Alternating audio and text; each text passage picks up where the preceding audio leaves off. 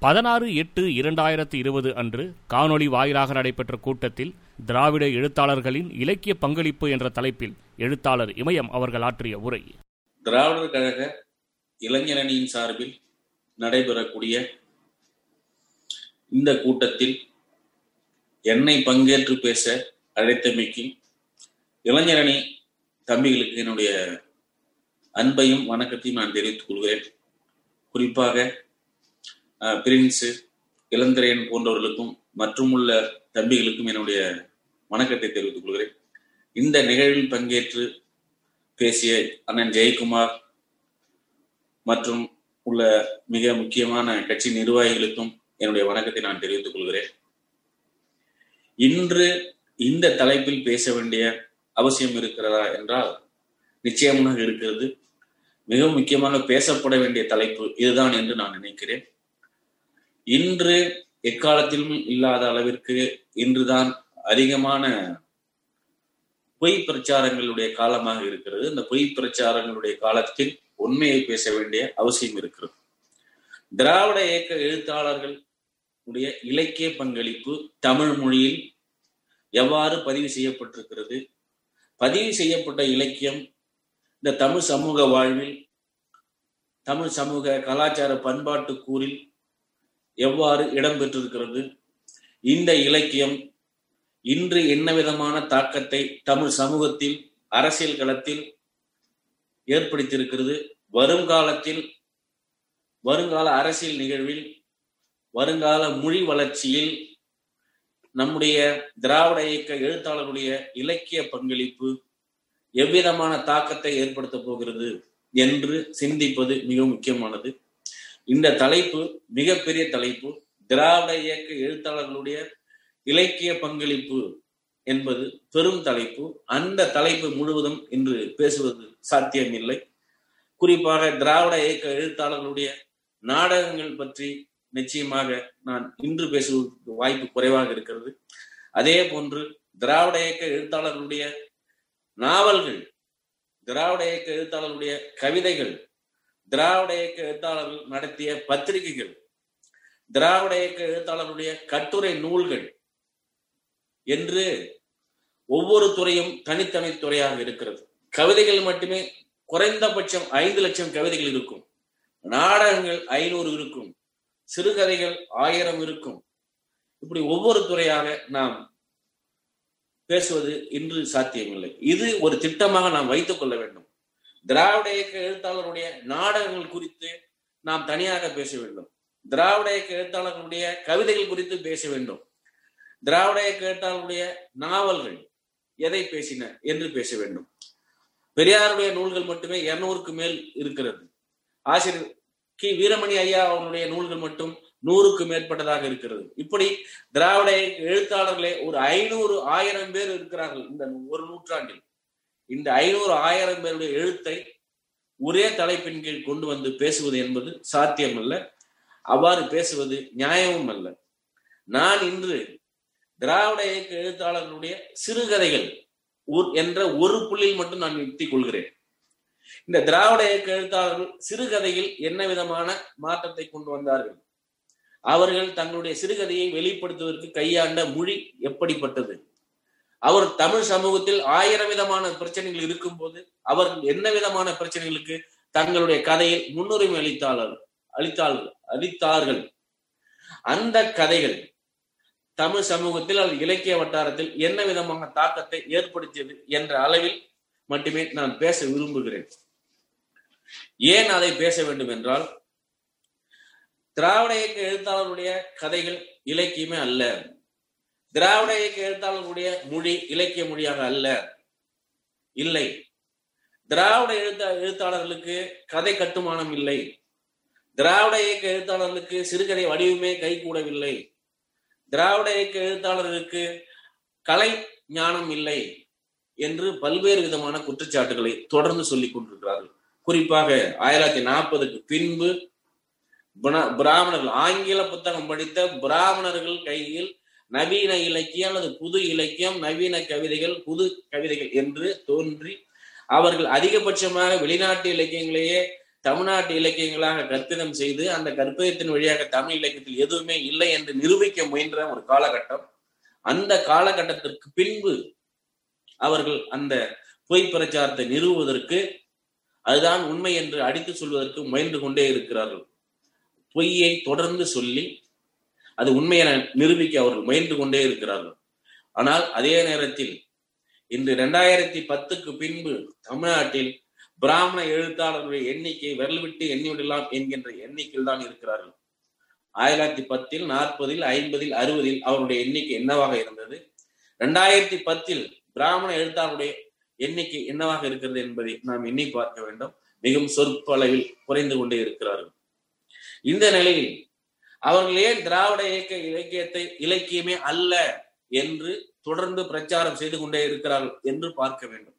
அதற்கு முதன்மையான காரணம் திராவிட இயக்க சிறுகதை எழுத்தாளர்கள் இதிகாச மரபை சார்ந்ததா இல்லாமல் எழுதினார்கள். அதனால் அவர்கள் இலக்கியம் என்று கூறினார்கள்.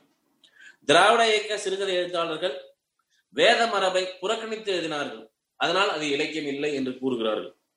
திராவிட இயக்க எழுத்தாளர்கள் புராண மரபை வைதிக மரபை புறக்கணித்து புதிய தமிழ் மரபை மீட்டெடுக்க எழுதினார்கள். அதனால் அது இலக்கியம் இல்லை என்று கூறினார்கள்.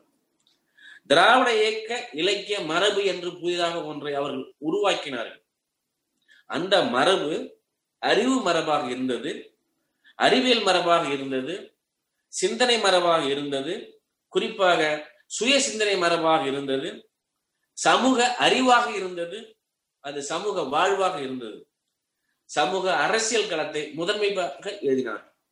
இப்படியான காரணங்களினால் நவீன இலக்கியவாதிகள் அல்லது நவீன மேதைகள் இலக்கிய மேதைகள் நவீன இலக்கிய விமர்சகர்கள் என்று சொல்லக்கூடியவர்கள் திராவிட இயக்க இலக்கியத்தை இலக்கியமே அல்ல என்று நிரூபிப்பதற்கான காரணங்கள் அவர்களுக்கு கிடைக்காத போது அவர்கள் வைத்திருந்த எல்லை கோட்டுக்குள் இந்த கதைகள் அடங்காத காரணத்தினால் அவர்கள் இது இலக்கியம் அல்ல என்று கூறினார்கள். அதே போன்று திராவிட இயக்க சிறுகதை எழுத்தாளர்களுடைய கதைகளில் நரக லோக லோகம் என்பது இல்லை சொர்க்க லோகம் என்பது இல்லை முற்பிறப்பு என்பது இல்லை அடுத்த பிறப்பு என்பது இல்லை கர்மா ஆன்மா என்பது இல்லை. ஏழரங்க நாட்டு சனிய போன்ற கதைகள் இல்லை. செவ்வா தோஷம் இந்த தோஷங்கள் சார்ந்த கதைகளை அவர்கள் எழுதவில்லை. ஜோசியம் சார்ந்த கதைகளை அவர்கள் எழுதவில்லை. பேய் கதைகளை அவர்கள் எழுதவில்லை. இப்படி எழுதாததன் காரணமாக அவர்கள் இலக்கியம் இல்லை என்று கூறினார்கள். அதாவது போலிகளை எழுதுவது கற்பனைகளை எழுதுவது இல்ல உண்மைக்கு புறம்பாக எழுதுவது மிகை கற்பனைகளை எழுதுவது திராவிட இயக்க எழுத்தாளர்கள் பின்பற்றவில்லை. ஆகவே இவர்கள் எழுதுவது இலக்கியம் இல்லை அது சிறுகதையாக இருக்கலாம் நாவலாக இருக்கலாம் நாடகமாக இருக்கலாம். எல்லாமே வந்து அரசியலாக இருக்கிறது. அரசியல் கோஷமாக இருக்கிறது. அதில் இலக்கிய மேன்மை இல்லை. இலக்கிய மொழி இல்லை என்று அவர்கள் சொன்னதற்கெல்லாம் காரணம் நான் இதுவரை சொன்ன பத்து பதினைந்து காரணங்கள் தான். இந்த பொய் காரணங்கள் இந்த பத்து காரணங்கள் இருக்கு இல்லையா? இந்த காரணங்கள் தான் தமிழ் எழுத்தாளர்கள் தொடர்ந்து எழுதி கொண்டிருக்கிறார்கள். அதற்கு மாற்று ஒரு பழைய மரபுக்கு எதிராக புது மரபு அது அறிவியல் மரபு அறிவியல் மரபு.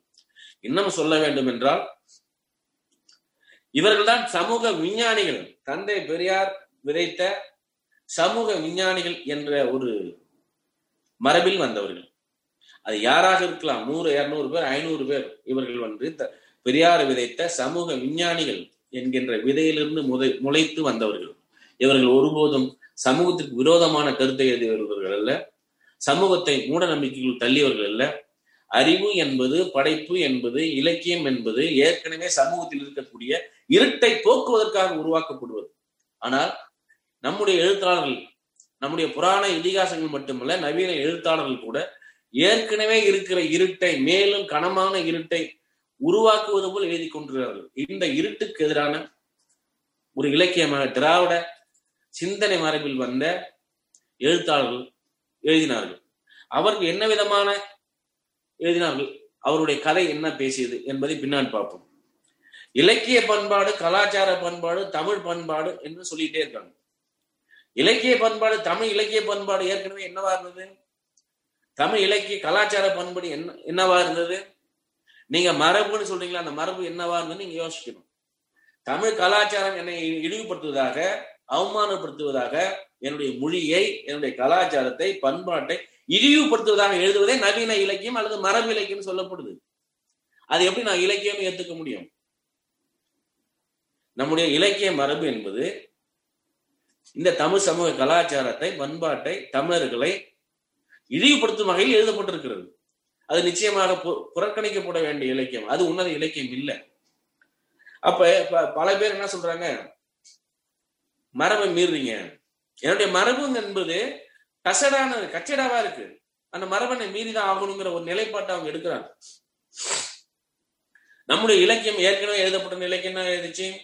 ஜாதியை காப்பாற்றும் வகையில் எழுதிருந்துச்சு மதத்தை காப்பாற்றும் வகையில் எழுதிருந்துச்சு ஆண்டான் அடிமை முறையை பின்பற்ற சொல்லிச்சு. இப்ப பழம்பெருமை இப்ப பல பேர் என்ன சொல்லுவாங்க? பழைய காலத்துல இப்ப சொல்றது என்னன்னா பழைய காலம் மாதிரி இல்ல ஊரு. பழைய காலம் மாதிரி ஊர்ல என்ன அர்த்தம்? ஏற்கனவே உங்களுக்கு பண்ண வேலைக்கு வந்துட்டு இருந்தான் படிக்காம இருந்தான் இப்ப படிச்சுட்டான் வேலைக்கு போறான் சட்டம் பேசுறான் அதை உங்களால தாங்கிக்க முடியல. அப்ப என்ன சொல்றீங்க? நீங்க பழைய கிராமங்கள் இல்ல புனித கிராமங்கள் இல்ல அப்படின்னு நீங்க சொல்றீங்க. இந்த புனித கிராமங்களை நீங்க பேசும்போதே உங்களுக்குள்ள ஒரு ஜாதி இருக்கு உங்களுக்குள்ள ஒரு மத கட்டுமானம் இருக்கு உங்களுக்குள்ளார ஒரு ஆதிக்க வெறி உணர்வு இருக்கு அப்படிங்கிறது இந்த ஆதிக்க உணர்வு தான் இலக்கியத்திலே இருக்கு. இந்த ஆதிக்க உணர்வை நீங்க எந்தெந்த விதமா வெளிப்படுத்துறீங்க? மொழியில வெளிப்படுத்துறீங்க?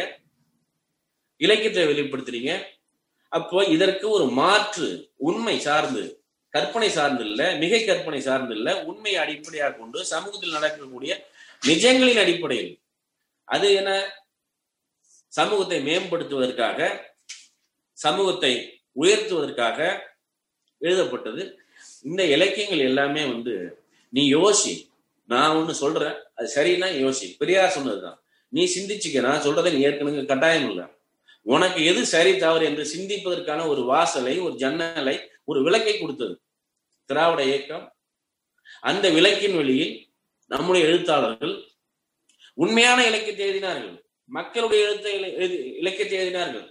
தமிழ் சமூக இலக்கியத்தை எழுதினார்கள். தமிழ் மொழியினுடைய இலக்கியத்தை எழுதினார்கள். இலக்கியம் இன்னும் ஒரு இடையில ஒரு கேள்வி. இலக்கியம் ஏன் எழுதப்பட வேண்டும் என்ற ஒரு கேள்வி இருக்கு. இலக்கியம் வந்து ஏன் எழுதப்படும்னா இந்த இலக்கியத்தின் வழியாகத்தான் அடுத்த தலைமுறை வந்து தன்னுடைய பண்பாட்டை நிலவில் அடையாள கூறுகளை அறிய முடியும். ஆக எழுதப்படுவது என்று உண்மையாக எழுதப்பட வேண்டும் நேர்மையாக எழுதப்பட வேண்டும் பாரபட்சம் இல்லாமல் எழுதப்பட வேண்டும். அப்படி எழுதுதான் இலக்கியம். ஆனால் இங்கே ஏற்கனவே எழுதப்பட்டது எல்லாம் பாரபட்சமான முறையில் எழுதப்பட்டிருக்கிறது. ஏற்றத்தாழ்வின் அடிப்படையில் எழுதப்பட்டிருக்கிறது. ஒருவரை இழிவுபடுத்தி ஒருவரை மேம்படுத்தி எழுதப்பட்டிருக்கிறது. நீங்கள் இதுவரைக்கும் எழுதப்பட்ட திராவிட இயக்க எழுத்தாளர்கள் எழுதுவதற்கு முன்பாக தமிழ் உரைநடை இலக்கியத்தில் எழுதப்பட்ட வாழ்க்கை யாருடைய வாழ்க்கை? எந்த சமூகத்தினுடைய வாழ்க்கை?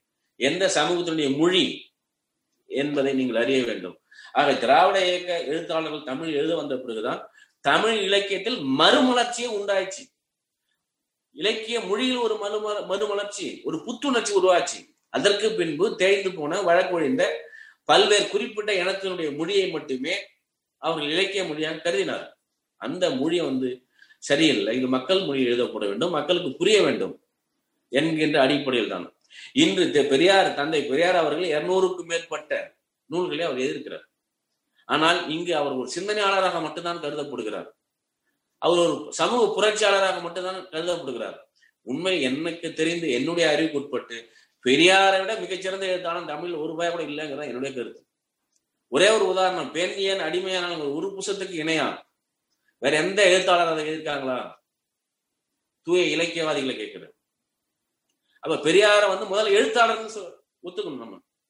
அவர் அளவுக்கு அறிவியல் பூர்வமா கட்டுரைகளை எழுதுனது ஆராய்ச்சி பூர்வமான நூல்கள் எழுதுனது ஏதோ அசம்ஷன்ல எதுல யூகத்தின் அடிப்படையில் எதுல கற்பனின் அடிப்படையில் எதுல ஆதாரத்தின் அடிப்படையில் அவர் எழுதியிருக்கார் அவரை இதுவரைக்கும் நாம் வந்து எழுத்தாளர் சிந்தனையாளர் மட்டும் இல்லை அவர் எழுத்தாளர் மிக முக்கியமான எழுத்தாளர். ஏன் அவர் எழுதிட்டே இருக்காரு?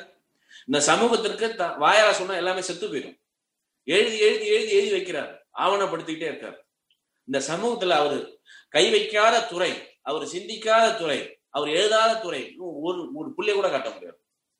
அவரோட மிகச்சிறந்த எழுத்தாளர் யாருக்க முடியும்?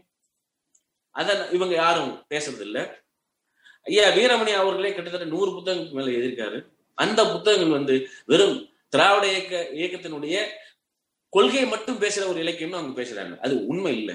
இந்த சமூகத்தினுடைய மனச்சாட்சி இந்த சமூகத்தை புரிஞ்சுக்கிறதுக்கான ஒரு கண்ணாடியை ஒரு வழியை தான் அவங்க காட்டுறாங்க. இந்த சமூகத்துல இந்த இழிவு நடந்திருக்கு.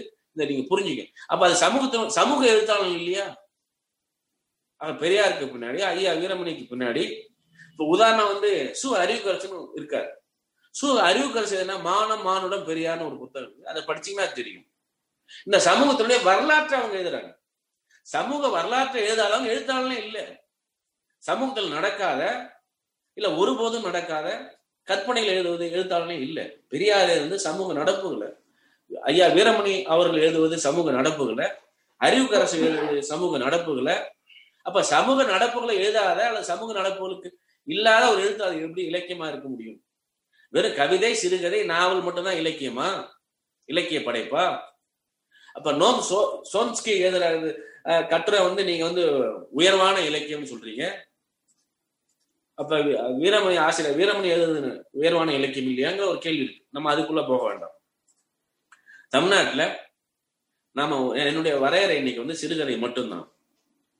அப்ப அந்த சிறுகதைக்குள்ளார நான் ஒரு பதிமூணு பேரை மட்டும் தான் வச்சிருக்கேன். ஏன்னா இன்னைக்கு நவீன எழுத்தாளர்களுடைய கதை என்னவா இருக்கு? திராவிட இயக்க எழுத்தாளர்களுடைய சிறுகதை என்னவா இருந்திருக்கு? ஒரு புள்ளிய மட்டும் தான் ஒவ்வொருத்தருக்கும் ஒரு சின்ன ஒரே ஒரு ரெண்டு வரையில நான் சொல்ல விரும்புறேன். இன்னைக்கு வந்து எத்தனை எழுத்தாளர்களை நமக்கு தெரியும்? இன்றைக்கு இருக்கக்கூடிய இளைஞர்கள். அது நம்முடைய நம்ம குறிப்பா நம்ம வந்து படிச்சுக்கிட்டே இருக்கிறவங்க சிந்திச்சுட்டே இருக்கிறவங்க இந்த படிப்பும் சிந்தனையும் என்னை பத்தி இல்ல என் குடும்பத்தினுடைய வளர்ச்சிக்காக இல்ல.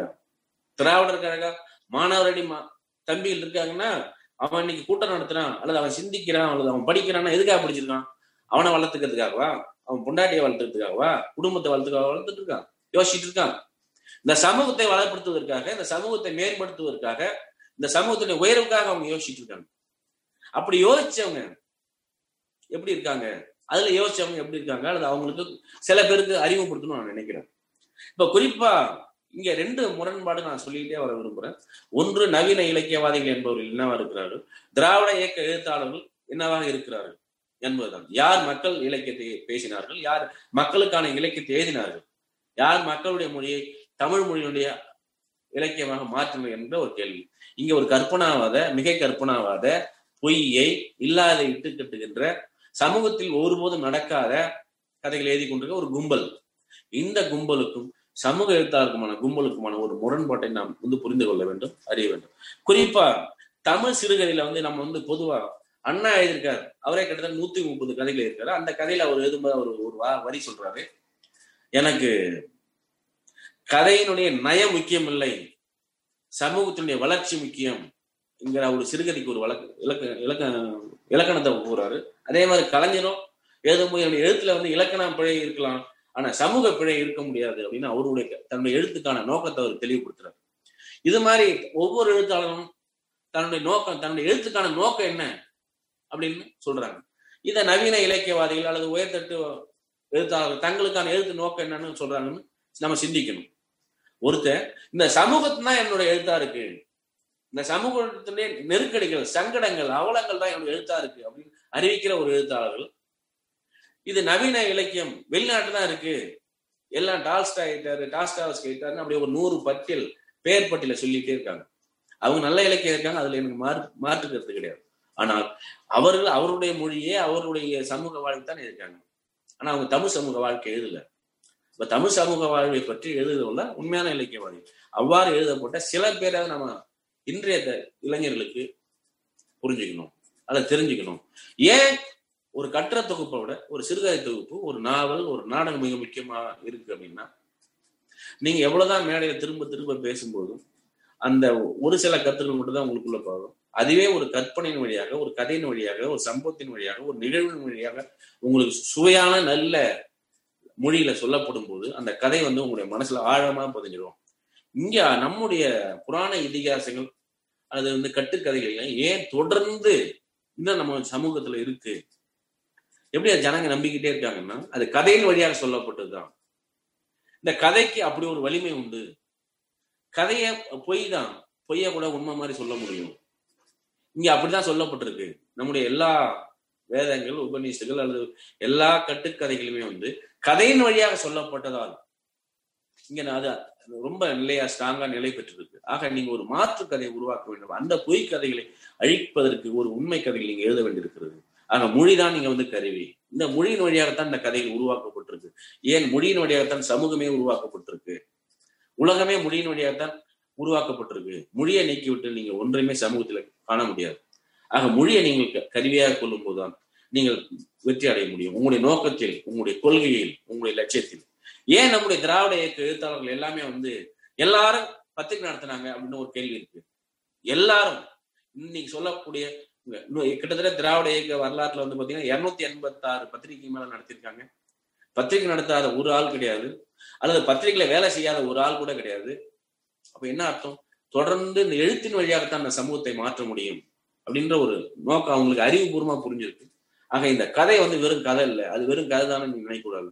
இந்த கதையின் வழியாகத்தான் தொடர்ந்து நம்முடைய சமூக பண்பாட்டு வரலாறு கைமாற்றப்பட்டு கொண்டே இருக்கிறது. இந்த சமூக பண்பாட்டு வரலாற்றை நீங்கள் அடுத்த தலைமுறைக்கு மாற்றுவதற்கு இந்த மொழி என்கின்ற ஒரு கருவியை நீங்கள் நிச்சயம் பயன்படுத்த வேண்டும். இந்த மொழியின் வழியாகத்தான் நம்முடைய வாழ்க்கை சேமிக்கப்படுகிறது. நம்முடைய வாழ்க்கை பாதுகாக்கப்படுகிறது. ஆயிரத்தி தொள்ளாயிரத்தி பத்துல தமிழ் சமூகம் எப்படி இருந்தது? ரெண்டாயிரத்துல அந்த சமூகம் எப்படி இருக்கு? அப்படிங்கிறது நீங்க எதன் வழியா அறிவீங்க? அறிவில் இப்போ அறிவிலே நாலு வகையான அறிவியல் இருக்கு. புவியியல் இருக்கு வரலாறு இருக்கு அல்லது வந்து பிசிக்ஸிலும் தனி இத்தனை பல இருக்கு. ஆனா இது எல்லாத்தையும் இணைத்தது தான் இலக்கியம். இந்த இலக்கியத்தின் வழியாக தான் நீங்க எல்லாத்தையும் அடுத்த தலைமுறை கொடுக்க முடியும். அப்படி கொடுக்கும்போது நம்ம உண்மையான கதைகளை கொடுக்க வேண்டியிருக்கு. அப்ப நமக்கு உண்மையான கதைகளை கொடுத்தவங்க யாரு அப்படின்னு நம்ம தெரிஞ்சுக்கணும். அவங்க என்ன எழுதியிருக்காங்க அப்படின்னு நம்ம புரிஞ்சுக்கிறதுக்கு சில பேர்கள். கேஜி ராதா மணாலன்னு ஒருத்தர் இருக்காரு மிகப்பெரிய மிக முக்கியமான சிறுகதை ரைட்டர் ஏவிபி ஆசை தண்ணி உங்களுக்கு தெரிஞ்சிருக்கும். முரசொலி மாறனே ஒரு பெரிய சிறுகதை எழுத்தாளர். T K Srinivasan. இந்த டி கே சீனிவாசன் யாருன்னு கேட்டா இன்னைக்கு இருக்கக்கூடிய டி கே இளங்கோவனுடைய தந்தையார். இந்த டி கே சீனிவாசனை பத்தி நம்முடைய இந்திய என்பிடி நேஷனல் புக் ட்ரஸ்ட்ங்கிற ஒரு இந்திய கம்பெனி அரசு நிறுவனம். இந்திய இலக்கிய சிற்பிகள் அப்படிங்கிற வரிசையில டி கே சீனிவாசனுடைய இலக்கிய பங்களிப்பை கொடுத்துருக்கு. அவருடைய வாழ்க்கையை எழுதியிருக்கு. இது திராவிட இயக்க எழுத்தாளர்களுடைய சரித்திரத்துல மிக முக்கியமானது. இந்திய அரசு திராவிட இயக்க எழுத்தாளருடைய வாழ்க்கை சரியத்தை அவருடைய இலக்கிய பங்களிப்பை இந்திய அளவுல கொண்டு போயிருக்கு அப்படிங்கிறது டி. கே. சீனிவாசனுக்கு மட்டும் உரிய ஒரு பெருமையாகும். அதே மாதிரி சி- திருச்சி செல்வேந்திரன் ராம அரங்கண்ணல் இளஞ்சேரன் நான் புகழேந்தி எஸ். எஸ். தென்னரசு இந்த எஸ். எஸ். தென்னரசு கதை எழுதும்போது அவர் தான் சிறுகதை மன்னன் அந்த காலத்துல கொண்டாடப்பட்டவர். இளமை பத்தன் ஒருத்தர் இருக்கார். தில்லை மறை முதல்வன் இருக்கார். இப்படி சொல்லிக்கிட்டே போகலாம். இந்த எழுத்தாளர்களுடைய கதைகள் எப்படி இருக்கு? குறிப்பா Radha Manalan T K Srinivas sir S S Thennarasu நீங்க கட்டாயம் படிக்கணும். இவங்களுடைய கதைகள் இல்லாம திராவிட இயக்கத்தினுடைய சிந்தனை கிடையாதுன்னு நான் நினைக்கிறேன். இவங்க முழுக்க வந்து இவங்க கதையில என்ன சொல்லியிருக்காங்கன்னு நம்ம பின்னாடி பார்ப்போம். ஏன் இவங்க கதை எழுதுனாங்க அப்படிங்கிறத பார்க்கணும். சரி இன்ன வரைக்கும் வந்து ஒரு ஐம்பது அறுபது எண்பது வரைக்கும் தான் திராவிட இயக்க எழுத்தாளர்கள் இருந்தாங்க. இப்ப நவீன காலத்துல யாரும் இல்லையான்னு கேட்டா இருக்காங்க. நம்ம அவங்கள அறிஞ்சிக்கணும். வெறும் பொலிட்டிக்கலா அவங்கள பார்க்க கூடாது இப்ப மனுஷபுத்திரன் இப்ப அண்மை காலத்துல அந்த திராவிட இயக்கத்தோட தன்னை வந்து ஒருங்கிணைச்சிருக்காரு. ரொம்ப தீவிரமா செயல்பட்டு இருக்காரு அப்புறம் கனிமொழி இருக்காங்க நவீன கவிதையில. அவங்க இருந்து வந்து கருவறையின் வாசனைங்கிற ஒரு நூலை நீங்க படிச்சு பார்க்கணும். அதே மாதிரி தமிழச்சி தங்கப்பாண்டியன் இப்போ அவங்க வந்துருக்காங்க. எஞ்சோட்டு பெண் இப்படி நிறைய கவிதை தொகுப்புல அவங்க இருக்காங்க சல்மாவும் அவங்களுடைய சிறுகதை தொகுப்பு எழுதியிருக்காங்க. ஆக இன்றைக்கு வரைக்கும் அந்த திராவிட இயக்க பெரியாருடைய வாரிசுகள் உருவாகிட்டே தான் இருக்காங்க. அந்த அறிவு மரபு ஒருபோதும் அழியாது. கற்பனைகள் சாகும். கட்டுக்கதைகள் சாகும். அறிவு சாகாது. அறிவு மரபு ஒருபோதும் சாகாது. நீங்க அதுல புரிஞ்சுக்கணும். இன்னைக்கு இருக்க நம்முடைய ஒரு பாரதாசனே அவங்க என்னவா பாக்குறாங்க அப்படின்னு நீங்க பார்க்கணும். அந்த எல்லக்குள்ள போக வேண்டாம். இப்ப நான் நம்ம வந்து இன்னைக்கு எழுதக்கூடிய எழுத்தாளர்கள் என்ன நினைக்கிறாங்கன்னா எப்படியாவது சீக்கிரமா இலக்கிய அந்தஸ்து வாங்கிடணும். இலக்கிய மேதாவிங்கிற பட்டத்தை பெறணும். உன்னத இலக்கியத்தை நான் எழுதியிருக்கேன் அப்படின்னு யாராவது சொல்லணும். அங்கீகாரம் வேணும். இலக்கிய அங்கீகாரம் வேணும்னு எல்லாரும் போராடுறாங்க. இந்த இலக்கிய அங்கீகாரம் யார் கொடுக்கறது? ஏன் நீங்க வாங்கணும்? அப்படிங்கிற ஒரு இது ஏற்கனவே நிலைநிறுத்தப்பட்ட ஒரு பிராமண இலக்கிய அமைப்புகள் அல்லது அவங்களுடைய சார்ந்த குழுக்கள். இவர்தான் நவீன இலக்கியவாதி நவீன கவிஞர் நவீன சிறுகதை ஆசிரியர் நவீன நாவலாசிரியர் நவீன நாடகாசிரியர். அவங்க ஒரு அங்கீகாரம் கொடுக்கணும்னு நினைக்கிறாங்க. இந்த அங்கீகாரம் தேடல் இருக்குல்ல இதுதான் இழிவானது. உங்க திறமையின் மேல உங்களுடைய படைப்பின் மேல உங்களுக்கு மிகப்பெரிய நம்பிக்கை இல்லை அப்படின்னு தான் அர்த்தம். யாராவது வந்து என்ன அங்கீகரிக்க மாட்டாங்களா? யார் உன்னை அங்கீகரிக்கணும்? அந்த அங்கீகரிப்பு தான். இங்க என்ன பண்ணுதுன்னா அஹ், பலகீனத்தை உருவாக்குது. இலக்கிய தரமானது மேம்பட்ட இலக்கியம் அல்லது உள்ள உன்னத இலக்கியம் அப்படின்னு சொல்றாங்க சரி இந்த இலக்கிய அங்கீகாரம் கொடுக்கறவங்க யாரு அப்படின்னு நீங்க பாத்தீங்கன்னா தெரியும். இந்த இலக்கிய அங்கீகாரம் கூடிய ஏன் அவங்க இலக்கிய அங்கீகாரம் கொடுக்குறாங்க? அல்லது வந்து திராவிட இயக்க எழுத்துக்களை வந்து புறக்கணிக்கிறாங்க? அஹ் இப்ப நவீன இலக்கியவாதிகள் எப்படி எழுதுறாங்க? நவீன இலக்கியம் தான் உன்னதமான இலக்கியம். திராவிட இயக்க எழுத்தாளர்களுடைய இலக்கியம் பிரச்சார இலக்கியம் சொல்லக்கூடியவங்களுடைய இலக்கியம் எப்படி இருக்கு அப்படின்னு நீங்க பாத்தீங்கன்னா அவங்க முதல் கொள்கையை வந்து புரியாம எழுதுறது அவங்களுடைய முதல் கொள்கை. ஒரு விஷயத்தை நேரடியா சொல்லாம சுத்தி சுத்தி வளைச்சு சொல்றது அவங்களுடைய ரெண்டாவது கொள்கை. அரசியல வந்து சுத்தமா பேசாம இருக்கிறது. அது நடைமுறை அரசியலையோ அல்லது முந்தின கால அரசியலையோ அவங்க பேசுறது இல்ல சமூகத்துல இன்னைக்கு என்ன நடந்திருக்கு? நிகழ்கால வரலாறு சம்பவங்களை அவங்க பேசுறது இல்ல அப்புறம் வந்து ஒருபோதும் என்னுடைய இலக்கியம் வந்து அரசியலுக்கு பேசாது. இப்படி அஞ்சாறு கொள்கை வச்சிருக்காங்க யாரு? நவீன இலக்கியவாதிகள்.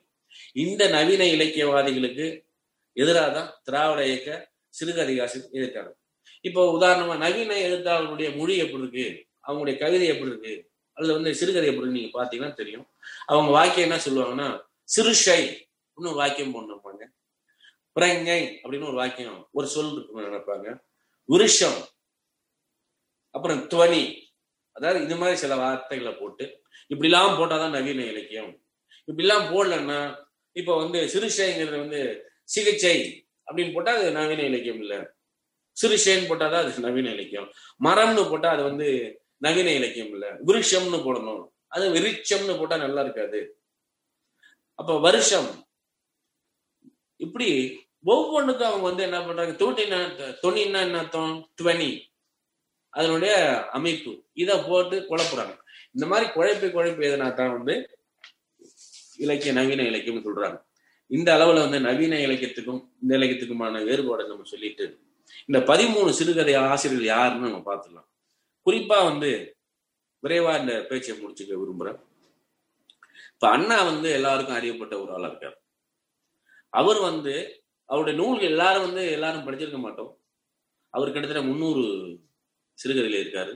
பதினஞ்சுக்கு மேற்பட்ட நா நாடகங்கள்ல இருக்காரு. இப்படி பல அவரை பத்தின பெரும்பதி எல்லாருக்கும் தெரியும்.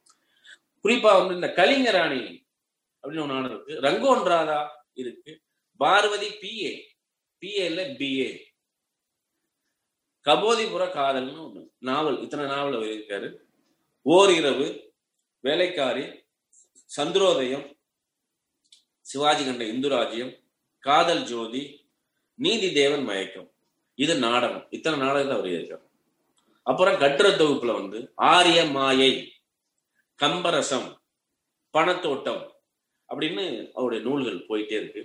நீங்க இன்னும் விரிவான இதுல பார்க்கணும்னா தமிழ் இது கொண்டு வந்திருக்க தமிழ் மாபெரும் தமிழ் கனவுங்கிற அந்த நூலை நீங்க கட்டாயம் படிக்கணும். அண்ணாவை முழுமையா புரிஞ்சுக்கிறதுக்கான ஒரு பெரிய வழியா இருக்கும். இப்ப அண்ணாவுடைய ஒரே ஒரு சிறுகதையை மட்டும் நான் சொல்லி விரைவா சொல்லி முடிச்சுக்கிறேன். ஆயிரத்தி ஐம்பத்தி ரெண்டுல நடந்த ஒரு சம்பவத்தை ஒரு கதை எழுதுறாரு ஹிந்துல வந்த இங்கிலீஷ் ஹிந்துல வந்த ஒரு கதை அது. கருப்பண்ணசாமி யோசிக்கிறார். அப்படிங்கிறது தான். இது அண்ணா பெரியாருடைய கொள்கையை திராவிட இயக்க கொள்கையை அவர் எப்படி வந்து தன்னுடைய கதையுடைய சாராம்சமா மாத்துறாரு? பிரச்சாரமே கிடையாது. என்னன்னா சாமி ஊர்வலம் போயிட்டே இருக்கு. சாமி ஊர்வலம் போது ரெண்டு குரூப்புக்கு சண்டை வருது. சண்டை வரும்போது ரெண்டு பேரும் அடிச்சு புரள்றாங்க. அப்ப ரெண்டு குரூப் என்ன பண்ணுதுன்னா ரெண்டு சமாதானம் வர வரைக்கும் இந்த சாமியை தூக்குறதுல நடு ரோட்ல போட்டு போயிடுறாங்க. சாமி இப்ப தனியாக ரோட்ல நிக்குது. ரெண்டு குரூப்பும் போலீஸுக்கு போகுது. இப்ப போலீஸ் என்ன பண்ணுதுன்னா சாமிக்கு ஒரு பாதுகாப்பு போடுது. யார போடுது? போலீஸை போடுது. அந்த போலீஸ் எப்படின்னா ஏற்கனவே சாராயம் குடிச்சிருக்கான். அந்த சாமி மூஞ்சிலாம் ஓயாம பீடி குடிச்சு ஊதிக்கிட்டே இருக்கா. பீடி குடிச்சு சாமி மூஞ்சில ஊதிக்கிட்டே இருக்கான். சாமி வந்து ரொம்ப சிந்திக்குது. என்னடா நம்ம இந்த வெயில்ல நடு ரோட்ல போட்டு போட்டாங்க மழை வேற வருது. நம்மளுக்கு பாதுகாப்பு போட்ட போலீஸ்காரன் மூஞ்சில பீடியை குடிச்சு குடிச்சு ஊதிக்கிட்டு இருக்கான். யார் தானே உங்களுக்கு பாதுகாப்பு? அப்படின்னு ரொம்ப சாமி கவலைப்பட்டு பேசுறாரு. அப்ப இவனுங்க வந்து சாமி வந்து நம்மகிட்ட வந்து கல்யாணம் ஆகணும்னு வேணானுங்க புள்ள பிறக்கணும் வேணானுங்க சொத்து வேணும்னு வேணானுங்க பணம் வேணும்னு வேணானுங்க இப்படி ஆயிரக்கான வேண்டுதலை பண்ணானுங்க. அப்ப அப்ப பூஜை போட்டானுங்க. ஒண்ணுமே இல்லாம நம்ம நடு ரோட்ல போட்டான்ல. இங்க வந்து நாய் படுத்திருக்கு பன்னி படுத்திருக்கு அப்படின்னு ஒரு சாமி வந்து ரொம்ப கவலைப்பட்டு பேசிட்டே இருக்காரு. அப்புறம் கொண்டு போய் என்ன பண்ணாங்க? இந்த பஞ்சாயத்து கோர்ட்டுக்கு போயிடுச்சு இந்த வழக்கு. இந்த கோர்ட்டு தீர்ப்பு வர வரைக்கும் இந்த சாமி கோயிலை யாருமே திறக்க கூடாது அப்படின்னு சொல்லி உள்ள வச்சு பூட்டிடுறாங்க. சாமி வெளியே வர முடியல. அதுக்கு வந்து எந்த பூஜையும் நடக்கல. அப்ப சாமி ரொம்ப கவலைப்பட்டு உள்ள உட்காந்துருக்காரு அப்ப அவருடைய மனைவி வந்து சாமி கிட்ட பேசுறாங்க. என்னங்க இந்த மாதிரி ஆள்லாம் மனிதர்கள்லாம் பண்ணிட்டானுங்க. அப்பதான் அவர் சொல்றேன் மனிதர்கள் எப்போதுமே சுயநலமா இருப்பானுங்க அப்படின்னு அந்த கதை ரொம்ப விரிவா போயிட்டு இருக்கும். இப்போ ரெண்டு மூணு விதமான விஷயம் இந்த கதைக்குள்ள இருக்கு. ஒரு சாமி மனிதர்கள் சாமி எப்படி பயன்படுத்துறாங்க? சாமிங்கிற ஒரு கருத்து என்னவா இருக்கு? போலீஸ் வந்து அந்த நடை சாத்தும் போது என்னவா இருக்கான்? எப்படி வந்து சாமி முன்னாடியே பீடி குடிச்சிருக்கான்? அப்படிங்கிறது சாராயம் குடிச்சிருக்கான். போலீஸ் வந்து எப்படி அந்த சாமியை வந்து எந்த விதமான மதிப்பும் இல்லாம நடத்துது? அது சமூகம் வந்து எப்படி சாமியை ம- மதிப்பு இல்லாம நடத்துது? அப்ப சாமிக்கும் மனிதனுக்குமான உறவு அந்த கற்பனை என்னவா இருக்குங்கிறது ரொம்ப அற்புதமா எழுதியிருக்காரு. இன்னொன்னு நீங்க அந்த கதையை படிச்சீங்கன்னா இன்னைக்கு ராத்திரி போய் படிச்சு பாருங்க. நீங்க ராத்திரி போல சிரிச்சுட்டே இருப்பீங்க. அப்படி ஒரு அற்புதமான கதை. இது பெரியாருடைய கொள்கை தான். தமிழ் சமூகத்துல இந்த சாமியை வைத்து நடக்கக்கூடிய கலவரங்கள் எவ்வாறு இருக்கிறது என்பதுதான். இது ஏதோ வந்து சாமி இல்லைன்னு சொல்றதுக்காக எழுதப்பட்ட கதை இல்ல. சாமியை வைத்து நடக்கக்கூடிய தமிழ்நாட்டில் நடக்கக்கூடிய கலவரங்கள் எப்படி இருக்கு? அது ஜாதி கலவரமா எப்படி மாறுகிறது? ஊர் கலவரமா எப்படி மாறுகிறது? ரொம்ப அற்புதமான கதை. இன்னும் ஒண்ணு? அதுல மிகையே கிடையாது. பிரச்சாரமே கிடையாது. சாமி இல்ல அப்படிங்கிற ஒரு வார்த்தைங்க கிடையாது. இது பெரியார் சொன்னாரு நான் பெரியார் கட்சிக்காரன் அப்படிங்கிற வார்த்தைலாம் எதுவுமே கிடையாது. ஒரு சிறுகதைக்கான இலை இலக்கணம் என்னவோ அழகியல் என்னவோ மொழி என்னவோ அப்படி எழுதப்பட்டிருக்க மிகவும் அற்புதமான ஒரு கதை. அந்த கதையை நீங்க கட்டாயம் படிக்கணும். கருப்பண்ணசாமி யோசிக்கிறாருங்கிற ஒரு கதை. ஏன்னா அவருடைய எல்லா கதைகளையும் சொல்வதற்கு நேரம் இல்லை. ரெண்டாவது அடுத்ததான் வந்து கலைஞர். கலைஞர் வந்து கண்ணடக்கம் அரும்பு வாழ முடியாதவர்கள் சங்கிலிச்சாமி தப்பித்து விட்டார்கள். இப்படின்னு ஒரு அஞ்சு சிறுகதை தொகுப்பு அவர் இருக்காரு கிட்டத்தட்ட அவர் வந்து ஒரு எண்பது சிறுகதைகளுக்கு இருக்காரு இந்த பதினஞ்சு சிறுகதை தொகுப்பு அவருக்கு வந்திருக்கு. நாவல்ல வந்து புதையல் வெள்ளிக்கிழமை சுருளிமலை ரோமாபுரி பாண்டியன் தென்பாண்டி சிங்கம் பொன்னர் சங்கர் வர் இத இது இப்படி நாவல்? வரலாற்று நாவல் பாத்தீங்கன்னா தூக்கு மேடை ஒரே ரத்தம் மணிமகுடம் திருவாளர் தேசிகம் பிள்ளை அப்படின்னு அவங்க எழுதியிருக்காங்க. அதுக்கடுத்து கட்டுரை நூல்கள்னு பாத்தீங்கன்னா குரலோவியம் சங்கத்தமிழ் நெஞ்சிக்கு நீதி உடன்பிறப்பே அப்படின்னு இப்படி அறுபத்தெட்டு சினிமாவுக்கு ஒரு கதை சொல்லியிருக்காரு. இது அவருடைய கேரியர் மூவ்ஸ் ஆப் இதுல நான் அவருடைய கதைகள்ல ஒண்ணு சொல்ல வர்றது என்னன்னா இந்த பதிமூணு சிறுகதை எழுத்தாளர்களுடைய ஒரே சங்கிலியில வந்துட்டே இருப்பாங்க. அது கடைசியில பார்க்கலாம். சங்கிலி சாமின்றது ஒரு கதை இருக்கு சங்கிலி சாமி யாருன்னா ரெண்டு பேருக்கு சோத்துக்கு வழி கிடையாது. அண்ணா கபடிலாம் தெரிஞ்சிட்டு இருக்கான். திடீர்னு எங்கேயா இப்ப புழைக்க போலான்னு சொல்லிட்டு ஒரு திருட்டு ரயில் ஏறி போய் அந்தேஸ்வர் குச்சியில உட்காந்துருக்காங்க உட்காந்துருக்கும் போது நம்ம இப்படியே போனா யாசகம் கேட்டா யாரும் கொடுக்க மாட்டேங்கிறாங்க. என்ன பண்ணணும்? நம்ம ஏதாவது ஒரு காவி துணி ஒரு பிச்சைக்காரன் மட்டுமே அவன்கிட்ட காவி துணி எடுத்து இவங்க ரெண்டு பேரும் கட்டிக்கிறாங்க கட்டிக்கிட்ட பிறகு காவி துணி கட்டின உடனே அவன் ஒரு சாமியார் வந்து சாமியார் இல்ல ஒருத்தன் அப்படியே தூங்குவான் பசியில. பக்கத்துல இருந்து கேட்பாங்க என்னங்க சாமி தூங்குது? சாமி தூங்கல சாமி சாமி கிட்ட பேசிட்டு கடவுள்கிட்ட பேசிட்டு இருக்காரு தியானத்துல இருக்க அப்படின்னு சொல்லிடுவான். என்ன சாமி தியானம் கடவுள் தியா- கடவுள்கிட்ட பேசிட்டு இருக்காரா? தியானத்துல இருக்காரா? அப்படின்னு தியானத்துல இருக்காரு சொன்ன உடனே பக்கத்துல இருக்கவங்க பூரா என்ன பண்ணுவோம் டீ பிஸ்கட்டு ஏதாவது கொடுக்க ஆரம்பிச்சிடும் அந்த சாமி என்ன நம்ம ஒண்ணுமே பண்ணாவே தியானத்துல இருக்குன்னு சொன்னதுக்காக இவங்க எல்லாம் ஜனங்களாம் இப்படி கொடுக்கணும் நம்ம உண்மையான சாமின்னு சொல்லிட்டா என்ன ஆகும்? அப்படின்னு சொல்லி உண்மையில ஒரு சாமிங்க பெரிய பெரிய இதெல்லாம் மந்திரம் எல்லாம் செய்வாரு. அப்படின்னு இந்த இன்னொருத்தான் சொல்லிக்கிட்டே இருப்பான். இவன் என்ன பண்ணுவான்? இந்த ரகசியத்தெல்லாம் கேட்டு காதை மூடி தூங்கிட்டே இருப்பான். தூங்குற மாதிரி நடிக்கிட்டு இருக்கான். என்ன ஆகும்னா இந்த ஜனங்க வந்து இப்படியே ஒவ்வொருத்தரா வந்து சாமியோடைய பெருமை சொல்ல சொல்ல சொல்ல அவங்க வந்துட்டே இருப்பாங்க இந்த ரயில் போயிட்டே இருக்கும்போது திடீர்னு வந்து நின்றுடும் நின்ன உடனே இவங்க என்ன சொல்லுவாங்க? சாமி வந்து ஒரு கல் இடிச்சிடும். இப்ப சாமியுடைய பெரிய அருளால தான் இந்த ரயில் வந்து காப்பாற்றப்பட்டிருக்கு விபத்தே நடக்கல அப்படின்னு சொல்லி இந்த சிஷியன் வந்து சொல்ல அந்த ரயில் இருக்கக்கூடிய ஜனங்கள்லாம் என்ன பண்ணுவாங்க? ஐயோ மகான் வந்துட்டாருன்னு சொல்லி தன் காணிக்கெல்லாம் அவங்க செலுத்துறாங்க. இந்த காணிக்கெல்லாம் செலுத்தின இவனுக்கு என்ன தோணுதுன்னா இது நம்ம மிகப்பெரிய தொழிலா இருக்கு. ரயில் ஏறும்போது நமக்கு சோத்துக்க வழி இல்லை. கட்டுறதுக்கு துணியே இல்லை. சாமின்னு சொன்னோம். கடவுள்கிட்ட பேசுறோம்னு சொன்னோம். உடனே ஜனங்க இவ்வளவு பேர் வந்துட்டாங்களே. எப்படி நமக்கு வந்து சொத்து சேருது பத்தியா? அப்ப இதுதான் இந்த உலகத்திலே மிகச்சிறந்த தொழில். உழைக்காம இருப்பதற்கு சிந்திக்காம இருக்கிறதுக்கு வேலை செய்யாம சௌரியமா இருக்கிறதுக்கு நல்ல விதவிதமா சம்பாதிக்கிறதுக்கு சாப்பிடுறதுக்கு சொகுசா வாழ்றதுக்கு மிகச்சிறந்த வழி சாமியாரா இருக்கிறது தான் அப்படின்னு அவன் முடிவு பண்றான் அதன் பின்னாடி அவங்க வந்து ஊர் ஊரா எப்படி இந்த சாமிகளை போறாங்கிறது இப்ப எப்படி பாத்தீங்கன்னா ஆன்மீகங்கிற பேர்ல வந்து ஏதோ இந்தியன் பேங்க் எஸ்பிஐ பிரான்ச் மாதிரி வந்து ஊருக்கு ஊருக்கு கிளை வச்சிருப்பானுங்க. திராவிடர் மரபுல வந்து நம்முடைய சித்தர்கள் இருந்தான். சித்தர்கள் எப்படி இருந்தா அவனுக்கு பேரே கூட வச்சுக்கல. மடம் வச்சுக்கவே இல்லை. ஆனா நம்ம ஆளுங்க ஊருக்கு ஊருக்கு போனா மடம் தான் வைப்பானுங்க. தங்க தங்க கட்டியா வச்சிருப்பான். காலேஜ் நடத்துவான். சாமியா இருக்கிறவன் பூரா காலேஜ் நடத்திட்டு இருக்கான். எல்லாம் திறந்தவன் பூரா காலேஜ் வச்சிருக்கான் அப்ப நம்முடைய மரபு வந்து சித்தர் மரபு. சித்தர் மரபுல என்னது? பேரே கிடையாது. அவன் தன்னுடைய சாவை தானே கொண்டாடினான். தன்னுடைய பெயரே சுமையான கருதினான். தனக்கு பின்னாடி வரக்கூடிய நிழல் இருக்கு இல்லையா? அந்த நிழலை சுமையான கருதினான். அப்ப சாமியார்களுடைய நிலை என்ன அப்படிங்கறத இங்க பார்க்கணும். அண்ணாவுடைய கதையில வந்து சாமியுடைய நிலை என்னங்கிறது விவரிக்கப்பட்டிருக்கு. இங்க கலைஞருடைய கதையில சாமி எப்படி அது வியாபாரமா மாற்றப்படுது அப்படிங்கறது வந்து இந்த கலைஞருடைய சங்கிலி சாமிங்கிற ஒரு கதை. உண்மையிலேயே கலைஞர் அளவுக்கு நகைச்சுவை உணர்வுள்ள ஒரு எழுத்தாளர் இருப்பாரா அப்படின்னு கேட்டா ரொம்ப ஆச்சரியம். தான். நான் கலைஞரை வந்து இந்த நேரத்துல ஒரு சிறுகதை ஆசிரியரா மட்டும்தான் பாக்குறேன். அவர் தலைவராகவோ முதலமைச்சராகவோ பெரிய அறிவாளியாவோ இந்த நிமிஷம் நான் பார்க்கல. இந்த ஒரு சிறுகதையில் நீங்க அவரை பார்த்தீங்கன்னா இவ்வளவு பெரிய நகைச்சுவை உணர்வு கொண்ட மிகச்சிறந்த ஒரு எழுத்தாளர் கலைஞர் என்பதை நீங்கள் இந்த புரிந்து கொள்ள முடியும். இந்த சங்கிலி சாமி கலைஞர் வழியாக. அதுக்கு அடுத்து பாத்தீங்கன்னா S S Thennarasu. S S Thennarasu Mayiladum Parai Aintharuvi தங்கச்சி மடம் வைராக்கியம் ஆனந்தி பைரவி கருணைக்கு அழிவில்லை செம்மாதுளை அப்படிங்கிற நாவல்களை எழுதியிருக்காரு.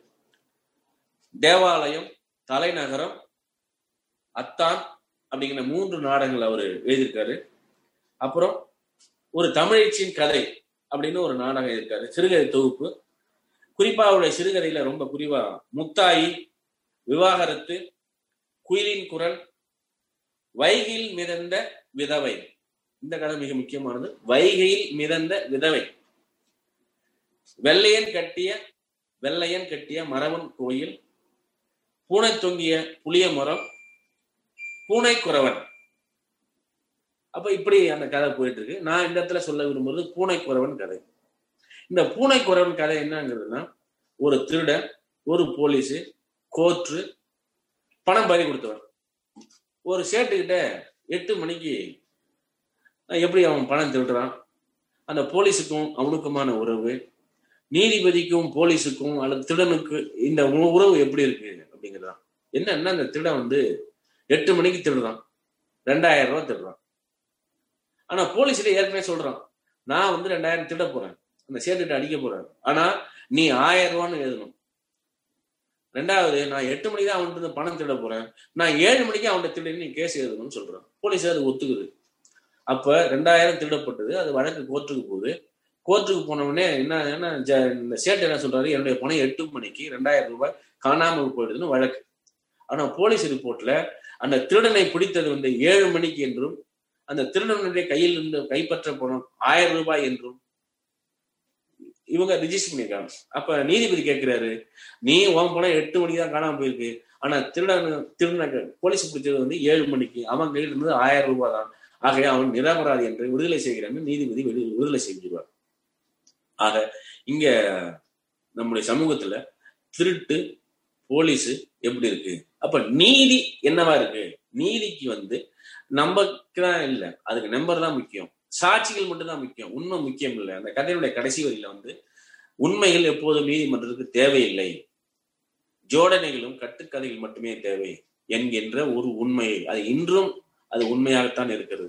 இந்த கதை நீங்க சொல்றது மிக முக்கியமான காரணம். ஒரே ஒரு சைபர காரணமாக காட்டி ஜெயலலிதா குற்றவாளிகள் என்ற குமாரசாமி என்கின்ற பெங்களூர் நீதிமன்ற உயர் நீதிமன்ற நீதிபதி வெளியே விடுதலை செய்யவில்லையா? நாளைக்கு நீ குற்றவாளியாக போற சசிகலா? ஆனா நான் இன்னைக்கு உன்னை முதலமைச்சரா பதவியேற்க விட மாட்டேன்னு சொல்லி உச்ச நீதிமன்றம் விடுதலை செய்யலையா? அவங்க மேல கேஸ் போட்டு உள்ள தரலையா? ராமர கோயில் கட்டணி இப்ப ரஞ்சன் கோகாய்ங்கிற நீதிபதி வந்து எம்பி பதவிக்காக தீர்ப்பளிக்கலையா இன்னைக்கு ஒருத்தர் வந்து நீதிமன்றம் வந்து புறம்பா இருக்கு அப்படின்னு சொன்னதுக்காக இன்னைக்கு அவர் குற்றவாளி ஆக்கப்படலையா? ஆக இந்த வரலாறு என்பது சமூகத்தில் தொடர்ந்து நடைபெறுகிறது. நீதிமன்றத்திற்கு என்னவாக நடைபெறுகிறது? இது வந்து ஆயிரத்தி தொள்ளாயிரத்தி ஐம்பது ஐம்பத்தி ரெண்டு அறுபதுல எழுதப்பட்ட கதை. இந்த கதை வந்து இன்றைக்கு எப்படி பொருத்தமாக இருக்கிறது? என்பதை நீங்கள் உற்று நோக்க வேண்டும். இப்படியே அண்ணாவுடைய கதை கலைஞருடைய கதை எஸ் எஸ் தென்னாஸ் இந்த கதைகளுக்கெல்லாம் ஒரு ஒற்றுமை இருக்கிறது. இது சமூகத்தில் நடக்கிறது இந்த கதையை நீங்க படிச்சீங்கன்னா ரொம்ப சந்தோஷப்படுவீங்க. உங்களுக்கு தெரிஞ்ச திருடர்கள் பத்தின நினைவுலாம் வரும். நீங்க கோர்ட்டுக்கு போய் ஏமாந்த நினைவுலாம் வரும். உங்களுக்கு தெரிஞ்ச போலீஸ்காரங்களாம் ஞாபகத்துக்கு வருவாங்க. ஒரு இலக்கியத்தினுடைய வெற்றி என்பது ஒரு இலக்கிய படைப்பினுடைய வெற்றி என்பது இதுதான். உங்க ஒரு கதை உங்களுடைய அனுபவத்தை கிளறும். உங்களுக்கு பல அனுபவங்களை தரும் என்பதுதான். எஸ் எஸ் கண்ணசருடைய மிக முக்கியமான கதை. பூனைக்குறவன் என்கின்ற கதை. அதை விட வைகையில் மிதந்த விதவை மிக முக்கியமானது. அதுவும் இந்த போலீஸ் கோர்ட் என்ன நடக்குதுங்கிறது தான் அதுக்கு அடுத்ததா டி கே சீனிவாசனுடைய சிறுகதை. டி கே சீனிவாசன் ஆடும் மாடும்னு ஒரு நாவல் இருக்காரு. சிறுகதைகள்ல உலக அரங்கில் கடவுளால் ஆகாதது. தலைப்புகளை கவனிக்கணும். கடவுளால் ஆகாதது. அப்ப யாரால் ஆகும்? குரல் கொடுத்த குரல். எல்லைக்கு அப்பால். கொள்கையும் குழப்பமும். ஊர்ந்தது உயர்ந்தால் இந்த கதை மிக முக்கியம். ஊர்ந்தது உயர்ந்தால் என்ன ஆகும்? மலர்ச்சியும் வளர்ச்சியும். அப்படின்னு இத்தனை ஏழு விதமான சிறுகதை தொகுப்பு அவர் இருக்காரு ஏழுன்னா குறைஞ்சபட்சம் ஏழு பாஞ்சு நூறு கதைகளுக்கு கிட்டத்தட்ட இருக்கும். அதுல குறிப்பான கதைகள்னு கேட்டா துன்பக் கதை எல்லைக்கு அப்பால் பக்தி உலக அரங்கில். பாவமும் சாபமும் லீலாவுக்கும் நளினா பதிவு செய்யப்படாதவன் ஆனந்த பைரவி. தெளிவும் முடிவும். கடவுளால் ஆகாதது. இந்த கடவுளால் ஆகாதுங்கிற கதையை மட்டும் நான் சொல்ல விரும்புறேன். நம்ம எவ்வளோ வேண்டுறோம் விரும்புறோம் ஆசைப்படுறோம் என்னென்னவோ நடக்குது. ஆனால் எதுவுமே நடக்காது. கடைசியா ஒருத்தன் வந்து பசிக்குது பிச்சை போடுறான். இங்க என்ன நினைக்கிறான்? எல்லாரும் வந்து பிச்சை போடுற கடவுள் ஆறுதாலும் தான் பிச்சை போடுறான். அப்ப இந்த மனிதர்களுக்கு மனிதன் தான் உதவ முடியும். உன்னுடைய நம்பிக்கை உதவாது. உன்னுடைய ஆசையும் உதவாது. அப்படிங்கிறது தான். ரொம்ப எளிய உண்மை. இன்னைக்கு சமூக வரலாற்றுல தொடர்ந்து எவ்வளவு பெரிய பேரிடர்கள் இயற்கை பேரிடர்கள் நிகழ்ந்த போதெல்லாம் மனிதர்கள் தான் ஓடி போயிருக்காங்க. மனிதர்கள்லாம் உதவி இருக்காங்க மனிதர்களால் மட்டும்தான் காப்பாற்ற முடியும். மனித உணர்வு. மனித ஒரு மனிதன் துடித்து அழுகும் போது இன்னொரு மனிதன் தான் அதற்காக இறக்கப்பட முடியும். கண்ணீர் வடிக்க முடியும். அப்படி ஒரு கண்ணீர் ஒரு எளிய மனிதனுக்கு எப்படி இன்னொரு எளிய மனிதன் உதவுகிறான் அப்படிங்கறத அந்த கதை வந்து ரொம்ப அற்புதமா சொல்லும். அந்த கதையை படிச்சு பாருங்க. அதற்கு அடுத்ததாக வந்து கேஜி ராதா மணாலன் இவர் வந்து பாண்டியன் திருமேனி தாரா இளவரசி பூக்குடலை புதுவெல்லம் இத்தனை நாவல்கள் அவர் இருக்காரு நாடகத்துல வந்து அரக்கு மாளிகை நீலமேனிங்கிற ரெண்டு நாடகத்தை இருக்காரு. வரலாற்று நூல்ல வந்து கிளியோபத்ரா கல்லறை குயில் அப்படின்னு ரெண்டு வரலாற்று நூல்கள் இருக்காரு சிறுகதைகளை பொறுத்த வரைக்கும் அவர் வந்து அந்த புன்னகை சிவந்த கண்ணம் இரு கைதிகளின் கதை பிரேத கலை பேசா மடந்தை நன்றி கெட்டவர்கள் கண்ணீர் விட்டால். இந்த கதையில வந்து குந்தமன் துறவுன்னு ஒரு கதை இருக்கு. குந்தமன் துறவு. என் வாழ்க்கையில நான் முப்பது வருஷம் கதை எழுதியிருக்கேன். நாற்பது வருஷமா கதை படிச்சிட்டு இருக்கேன். இவ்வளவு அறிவுபூர்வமான கதையை நான் படிச்சதே இல்லை. இப்படி ஒரு அனுபவத்தை வழங்கின ஒரு கதையை நான் படிச்சதே இல்லை. அவ அந்த கதையை வந்து இன்னைக்கு கூட வரும்போது படிச்சுதான் வந்தேன்.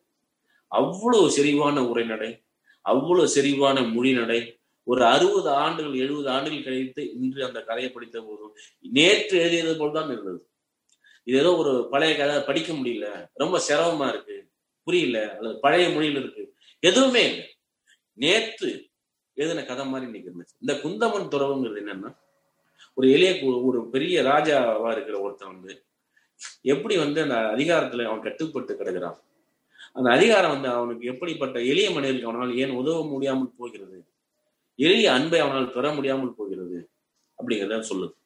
அதிகாரம் என்பது மக்களை விட்டு எப்படி அதிக விலக்கி வைத்திருக்கிறது. மக்களுக்கும் அதிகாரத்துக்குமான உறவு என்னவாக இருக்கிறது?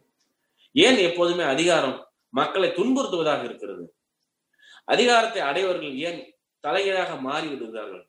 அதிகாரத்துக்கு வரும்போது எப்படி வந்து பிராமணியம் வந்து உங்களை ஆட்கொள்ளுது? அப்படிங்கறத ஒரு பெரிய அறிவுபூர்வமான ஒரு கருத்து. நீங்க எந்த பதவி வேணாலும் போடலாம். ஊடு கட்டலாம். ஐம்பது லட்சம் கட்டி ஊடு கட்டுறான்.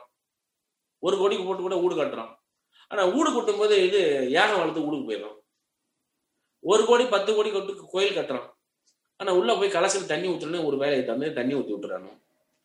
இவன் சோறு திங்காம பட்னியா கடந்து அந்த வீட்டை கட்டுறான் அல்லது கோயில கட்டுறான். ஆனா கடைசியில தண்ணி ஊத்துறவன் எப்படி வந்து வேறு ஒருத்தனா இருக்கிறான் அதற்கு தொடர்பு இல்லாதவங்க எப்படி அதுக்குள்ளார அதிகாரத்தை பெறுகிறார் அப்படிங்கறத வந்து சொல்லக்கூடியது இந்த குந்தவன் துறை.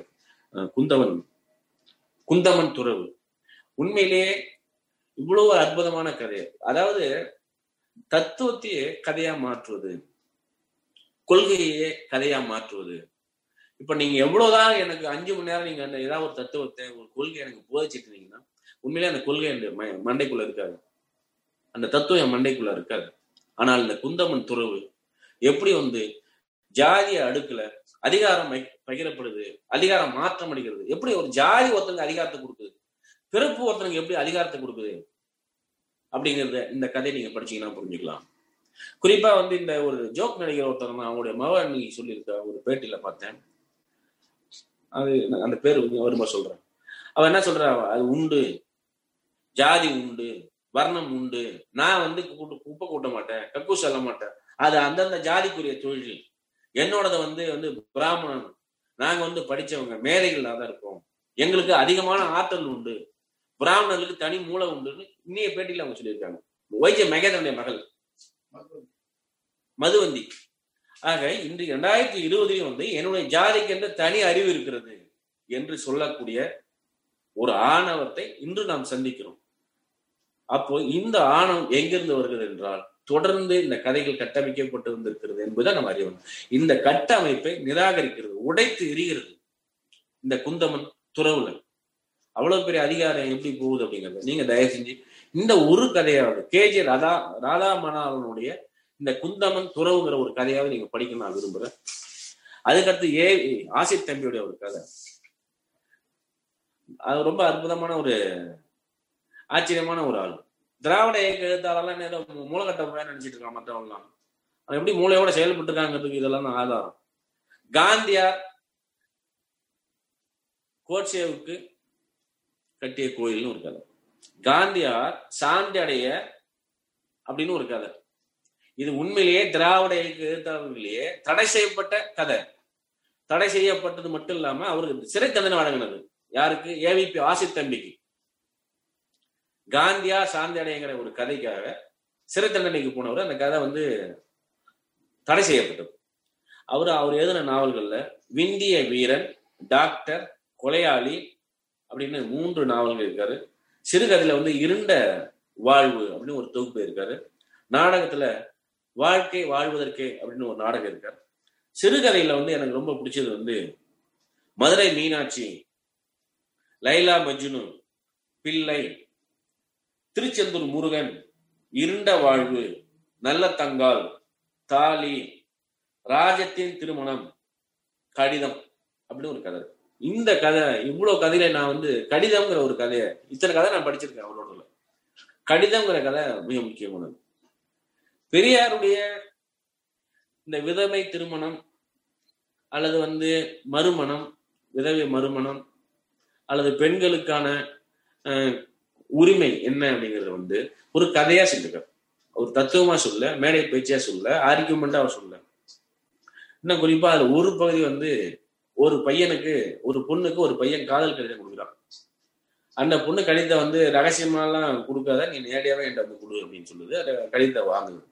கடிதத்தை வாங்கிட்டு அந்த பொ- பையனுக்கு அந்த பொண்ணு சொல்லுது எனக்கு வேலை இருக்கு படிக்கிற வேலை இருக்கு.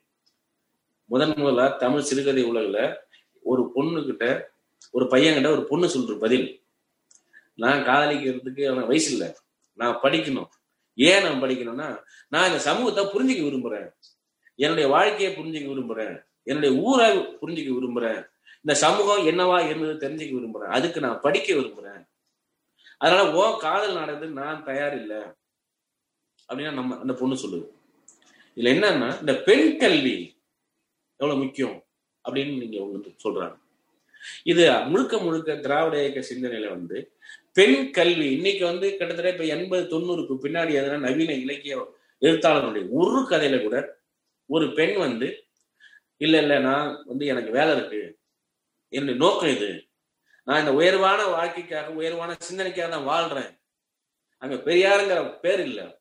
ஆனா பெரியாருங்கிற கருத்து இருக்கு. பெரியாருடைய லட்சியம் இருக்கு. ஆனா பெரியார் பேர் தான் இல்லை. இதுதான் திராவிட இயக்க எழுத்தாளருடைய வெற்றி. அவங்க இங்க தமிழ் சமூகத்துல பெண் கல்வி மறுக்கப்பட்டது இளமையிலே கல்யாணம் கட்டி வைக்கப்பட்டது அல்லது விதவைகளுக்கு மறுமணம் செய்ய மறுக்கப்பட்டது என்கின்ற ஒரு கதை ஒரு அடிப்படை நாதத்தை எடுத்துக்கிட்டு அந்த கதை கடிதம்ங்கிற ஒரு கதை சொல்லுது. இது வந்து ஒரு புத்திமதி சொல்றது. இன்னொன்னு ஒரு ஆம்பளைக்கு ஒரு பெண் வந்து புத்திமதி சொன்னா அது ஏற்பானா? கதையில ஏற்பானா? அடிப்பான் உதைப்பான் திட்டுவான். ஆனா ஒரு பெண் வந்து புத்திமதி ஒரு ஆணுக்கு சொல்ற மாதிரி எழுதப்பட்ட எனக்கு தெரிஞ்ச ஒரே கதை ஏவிக்கு ஆசை தமிழுடைய கடிதம்ன்ற கதை. இதே வந்து மனோகர இதுல பராசக்தியில வந்து சிவாஜி கணேசன் சாக போகும்போது பண்டிரி பாய் சொல்லுவாங்க சூசைட் பண்ணி போகும்போது மூலகட்ட பேல நீ ஏன்டா போய் சூசைட் பண்ணிக்கிற? அப்படின்னு கேட்பாங்க. என்ன ஒண்ணு பாருங்க. நம்ம ஆளுங்களுக்கு தான் பெண்கள் ஆண்களுக்கு புத்தி சொல்ற மாதிரி எழுதிடுவாங்க ஏற்கனவே இந்த கட்டமைப்பு என்னது? பெண்களுக்கு ஆண்கள் புத்திமதி சொல்ற மாதிரி கதைகள் எழுதினாங்க இங்க திராவிட இயக்க எழுத்தாளர்கள் என்ன பண்றாங்கன்னா பெண்களை அறிவாளிகளாகவும் சிந்தனையாளர்களாகவும் யோசிப்பவர்களாக மாற்றி கதை வேறு அதுக்கு நேர் எது நிலைப்பாடு?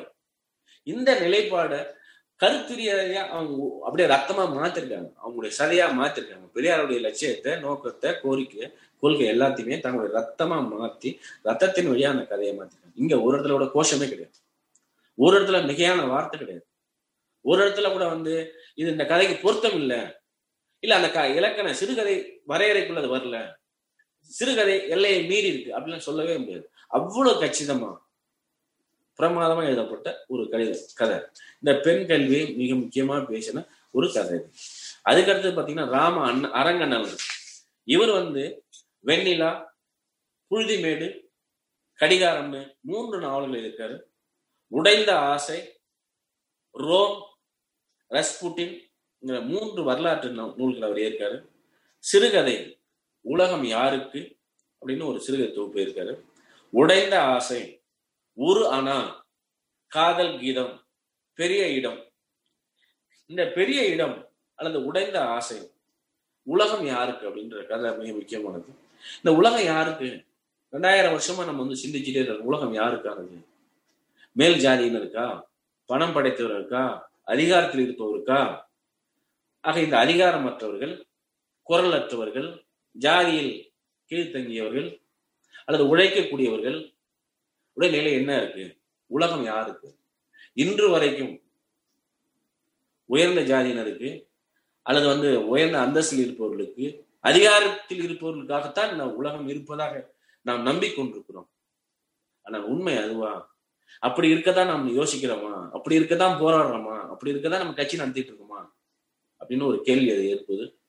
இந்த உலகம் எளியவர்களுக்காக மாற வேண்டும். ஒடுக்கப்பட்ட தாழ்த்தப்பட்டவர்களுக்காக மாற வேண்டும். என்கின்ற ஒரு பெரும் லட்சிய கனவைத்தான் இந்த உலகம் யாருக்கு என்கின்ற ஒரு கதை. ரொம்ப எளிய மனிதர்கள் தான் இந்த கதையில வராங்க. ரொம்ப லட்சிய நோக்கம்லாம் அவங்களுக்கு கிடையாது. அன்றாட வாழ்க்கையில் அவங்க சந்திக்கக்கூடிய நெருக்கடிகள். அந்த நெருக்கடியிலிருந்து அவங்களுக்கு விலகுவதற்கு அல்லது அந்த நெருக்கடிகள் இனிமேல் வராமல் தடுப்பதற்கான முயற்சிகளை என்ன என்று யோசிக்கிறார்கள் இவர்கள் ஒருபோதும் போய் பிரார்த்தனை பண்ணல. ஜோசியம் பார்க்கல. அல்லது கோயில் கிடக்கல. காட்டுக்கு போய் வேலை பார்க்கலாம் ரெண்டு வித்தியாசம் இருக்கு. ஒருத்தன் பணக்காரன் அவனு ராஜா ஆகணும் போய் கோயிலே உட்கார்ந்தா சோத்துக்கு வேணும் கோயிலே உட்கார்ந்தா அவனுக்கு சோறு கிடைக்காதுங்கிற ஒரு உண்மை.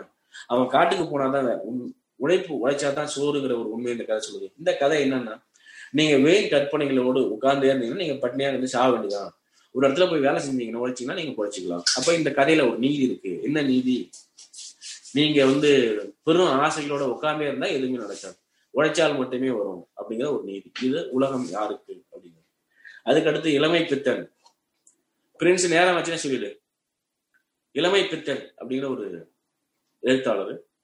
காதல் பரிசு கடைசி முத்தம் சுமங்கல்லி நினைவு சின்னம் குலவிளக்கு நெஞ்சில் வசந்தம் இளமை பருவம் நீயும் நானும் அப்படின்னு ஒரு சிறுகதை தொகுப்புல இருக்காரு.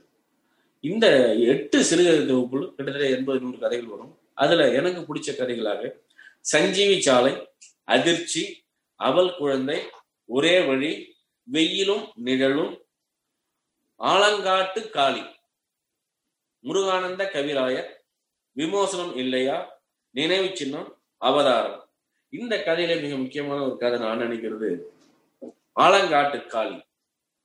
இந்த ஊருக்கு ஒதுக்குப்புறமா இருக்கக்கூடிய சாமிகள் துடியான சாமி அப்படின்னு எத்தனையோ கட்டுக்கதைகள் இருக்கு. இந்த சாமி அதாவது ஊருக்கு வெளியில் இருக்கக்கூடிய சாமிகள் சார்ந்த ஒரு கதைகளும் கற்பனைகளும் நம்பிக்கைகளும் அதனால் ஏற்படக்கூடிய விளைவுகள் என்னங்கிறது இந்த ஆலங்காட்டு காளி சொல்லுது. குறிப்பா ஏன் பெண்களை வந்து பேய் பிடிக்குது அல்லது சாமி பிடிக்குது? ஏன் சாமி பிடிக்கிறது வந்து ஐயர் வீட்டு பொம்பளை பிடிக்கிறது இல்ல முதலியார் வீட்டு பொம்பளை பிடிக்கிறது இல்ல நாயக்கர் வீட்டு பொம்பளை பிடிக்கிறது இல்ல தாழ்த்தப்பட்ட இனத்து பெண்களை மட்டும் எப்படி சாமி வந்து பிடிக்குது? தாழ்த்தப்பட்ட இனத்து பெண்களை மட்டும் எப்படி பேய் பிடிக்குது? அப்புறம் இந்த தீட்டுக்கார பொம்பளைங்க போனா போகாத. கா- போய் பேய் போய் பிடிச்சிக்கும் அல்ல சாமி பிடிச்சிக்கும் அப்படின்னு ஏன் அந்த கதைகள் எப்படி உழவுது? இந்த கதைகள் எப்படி உருவாக்கப்பட்டது? இந்த கதைகள் உருவாவதற்கான சமூக காரணிகள் என்ன? இந்த கதைகள் என்னத்த அந்த தனி மனித வாழ்க்கையில சமூக வாழ்க்கையில எப்படி ஏற்படுத்துது பூசாரிகள் இதுக்குள்ள எப்படி வரும்? அப்படிங்கிற ஒரு சமூக உளவியல் தான் இந்த கதை. சரி இது வந்து ஏதோ தீக்கா திமுக காரையானா இல்ல தீகா காரையானா அதெல்லாம் ஒரே பிரச்சாரமா இருக்கும். அப்படின்னு நீங்க நம்ப வேண்டாம் உண்மையிலே ஒரு கிராமத்துக்காரர் அல்ல கிராமத்து பெண் அந்த கோயிலுக்கு போனா அந்த கோயில் சார்ந்த கற்பனை என்ன அது சார்ந்த பயம் என்ன அப்படிங்கிறத இந்த கதை யதார்த்தமா சொல்லுது. ஆலங்காட்டு காளி நீங்க சந்திக்க ஏற்கனவே கேள்விப்பட்டதா இருக்கும். அந்த கதையை நீங்க திரும்பி போனீங்கன்னா உண்மையிலே நீங்க ஒரு ஆலங்காட்டு காளி கோயிலுக்குள்ளார நடக்கக்கூடிய அஹ், என்ன அது சார்ந்த கட்டுக்கதைகள் என்ன அதனால பெண்கள் குறிப்பா எப்படி பாதிக்கப்படுறாங்க? பெரும்பாலான கதைகள் பெண்கள் சார்ந்ததாவே இருக்கு. இந்த ஆலங்காட்டு காளி ஒரு பெண்ணுடைய வாழ்க்கையில எப்படி ஒரு பெரும் துன்பமா இருக்கு. ஒரு கற்பனை ஒரு நம்பிக்கை. எப்படி அந்த பொண்ணை வந்து நூத்துக்கணக்கான சாட்டை அடிக்கிறாங்க. சாராயம் வீட்டுறோம் சாவட்டிக்கிறான் ராத்திரி பூரா பேய் ஓட்டுறாங்க போது அவங்களை அப்படி கொள்றோம் அப்படின்னு.